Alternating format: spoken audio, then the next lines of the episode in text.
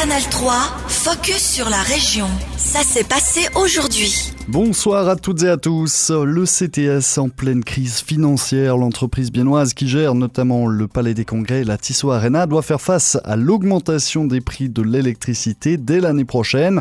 Sa facture va augmenter de 3 millions de francs, un montant que le CTS ne peut pas assumer comme le reconnaît le président de son conseil d'administration, Thomas Kfeller. La situation financière de la CTS est très très euh, très très grave. On a eu un échec euh, par, la, par la pandémie Covid pendant deux années. On a eu des réductions du chiffre d'affaires jusqu'à 40%.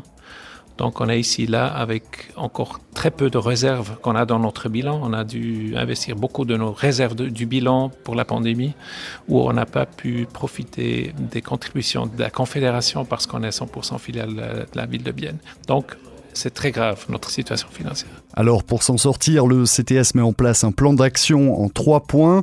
Il va réduire sa consommation d'énergie de 15% pour baisser les coûts. Il va augmenter de 25% les prix d'entrée pour la patinoire et la piscine. Et surtout, il demandera aux locataires de ces installations de passer à la caisse. Les partenaires, dont le FC et le HC Bienne, se partageront au total un montant d'un million de francs. Une demande qui passe mal du côté des partenaires. On écoute le président du FC Bienne, Fess disons, la somme, elle s'élève à peu près dans les, on ne sait pas encore, entre les 50 et 80 000 francs. Et puis, on ne sait pas comment on va les couvrir. Euh, moi, forcément, j'ai pas envie de les brayer de ma poche. Et puis, je pensais, on va pas non plus trouver des sponsors qui sont prêts de payer cette somme. C'était une somme qui n'était pas prévue, c'était une somme qui n'était jamais négociée. Et puis maintenant, soudain, on se trouve avec une demande de paiement qui n'était pas budgétée, qui n'était pas prévue. Alors euh, voilà, on n'a pas encore une solution. Maintenant, on espère qu'on trouve des négociations avec euh, du CTS, qu'on trouve un accord, et puis après on verra. Mais pour l'instant, voilà, c'est quand même, euh, on se sent un peu de mettre à avoir des faits accomplis. Et puis voilà, ça nous met quand même en péril ou ça nous met en difficulté pour le club. Même difficulté pour la halle de curling de la Tissot Arena par exemple, qui devra payer 70 000 francs supplémentaires. Le CTS, quant à lui, appelle ses partenaires à la solidarité et à la compréhension. La ville de Bienne sera privée de budget au début de l'année prochaine. La population biennoise a refusé hier à près de 70% les deux variantes du budget 2023 qui intégraient chacune une hausse d'impôts. À partir du 1er janvier, l'exécutif n'a donc plus de base légale pour faire des dépenses, sauf pour celles qui sont obligatoires, ainsi que toutes les mesures liées à la sécurité. Sylvia Steidley, directrice biennoise des finances.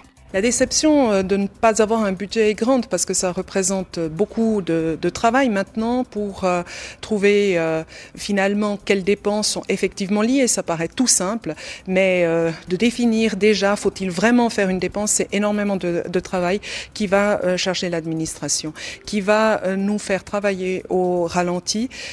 c'est la décision du peuple, elle est là aujourd'hui et nous allons la respecter. C'est donc le scénario du pire pour la directrice des finances mais il faut se remettre en selle et plancher immédiatement sur un nouveau budget.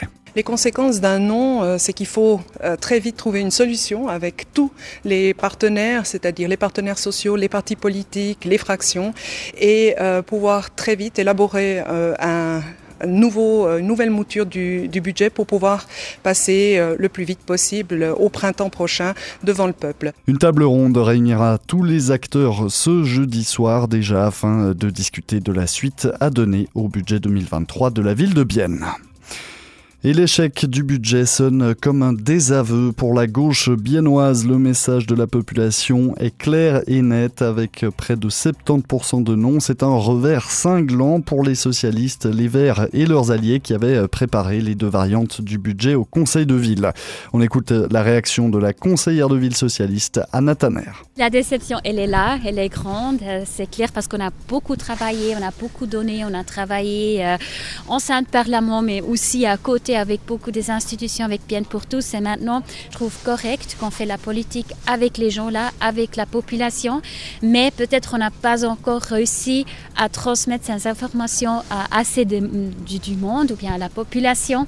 Et puis, je crois aussi que c'était l'augmentation des impôts qui était après surtout vraiment pourquoi le résultat est euh, celle qu'on a maintenant euh, aujourd'hui. Dans le camp adverse, les partis bourgeois n'exultent pas non plus car l'absence de budget reste problématique. Il faudra reprendre les négociations politiques et Natacha Pitet, conseillère de ville PRR, espère cette fois-ci voir un changement d'attitude. J'espère que la gauche parlementaire aura compris que cet anticapitalisme primaire dont ils ont fait preuve au Parlement jusqu'à maintenant, reviendront plus vers l'électorat qui a visiblement, on le voit aujourd'hui, envie qu'il y ait des négociations au Parlement, que les parlementaires trouvent ensemble des solutions entre la gauche et la droite et que ce, dialogue que nous connaissions par le passé entre les deux moitiés de l'hémicycle puisse se, se retrouver aujourd'hui et qu'on puisse vraiment négocier.